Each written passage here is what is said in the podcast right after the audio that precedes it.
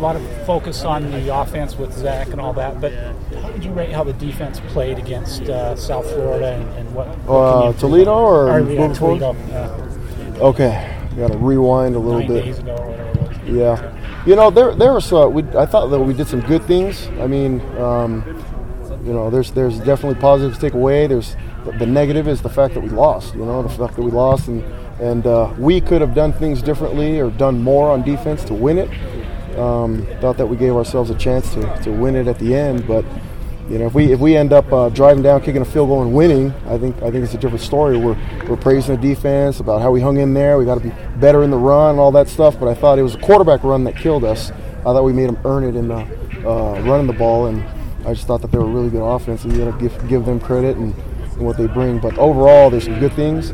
But you know, just like every week, there's always things to tighten up and improve. What have you done to improve the tackling? you know we've we worked on uh, specific drills and you know it's always kind of you look at you look at tackling and you look at uh, a lot of it is is uh, there's certain guys that stick out as far as just missing tackles we got to give those guys more opportunities in practice to see those angles to um, you know rally up and make tackles and so sometimes it's hard in practice because you don't want to tackle and go to the ground and but you want to try to be- find the best way to simulate that and that's kind of what we, we've been working on In what areas has uh, Chaz really improved in his game in, in his second year with you guys? Uh, shoot, Chaz has done a really good job just overall. Um, you know, I think his the physicality of his game has been good. Uh, definitely, the mental aspect of his game has been been improving, and, and I think that's been making him a better player as well. But he's you know physically stronger and and uh, bigger than he has been in the past, and that's always always good. How do you feel about the depth right now in the secondary? I know that's always an area where you guys are looking to make sure to have enough numbers to, to have that man-to-man coverage. How do you feel about that that depth in the secondary through five weeks? That's uh, you know um, not as comfortable as I, I guess it was a question mark coming into the into the season.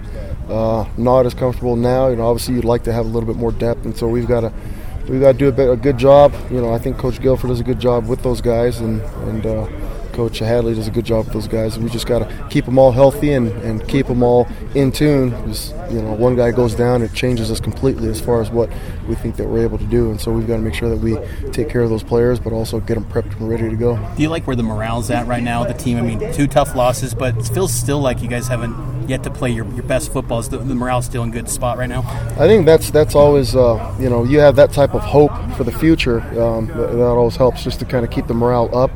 Um, I think that uh, you know Coach Sitake does a great job, and the boys all believe in in uh, you know the, the culture and the system and what we're doing, and so we've just got to get get back on the winning ways, and, and I think things will things will be better from there. But you know losing Toledo and just letting that one slip always always going to be tough. It would have been nice to win that one going into the bye week and being three and two, but uh, you know, it's just I think the morale though has been pretty good, and uh, the the boys and the culture have kind of been doing its job as far as uh, the kids believing and and uh, us pushing in the same direction.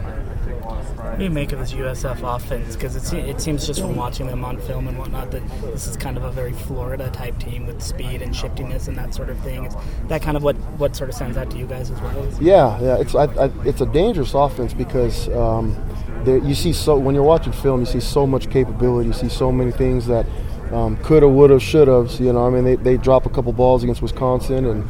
And all of a sudden, the game is flipped upside down. But they've got guys that are running away from guys at, at Wisconsin. You know what I mean? And so, it's uh, those are always the scary ones. It's uh, um, when they start getting in sync and and uh, getting a little bit more on the same page as far as uh, them running their offense. I, I think that they're very scary, and so um, you know everyone looks at the stats and look at looks at kind of the record and all that, and you're like, oh, they're not very good, but uh, it's just like every other team. I mean, we're you know two plays away from being 0 5 right now, you know, but everybody kind of looks at us and says, you know, that what they're doing is respectable, and so we've we've got to we've got to continue to play hard, and we've got to expect that we're going to get their best game. I thought that they played their best game uh, this last week against UConn, and they look they look a lot better on offense than they have in the past few games, and so we've got to be ready for their best shot. During a bye week, recruiting seems to take a, a big precedent. What are some of the maybe goals you guys look to accomplish on the recruiting trail? You know, the past week, and, and did you accomplish them?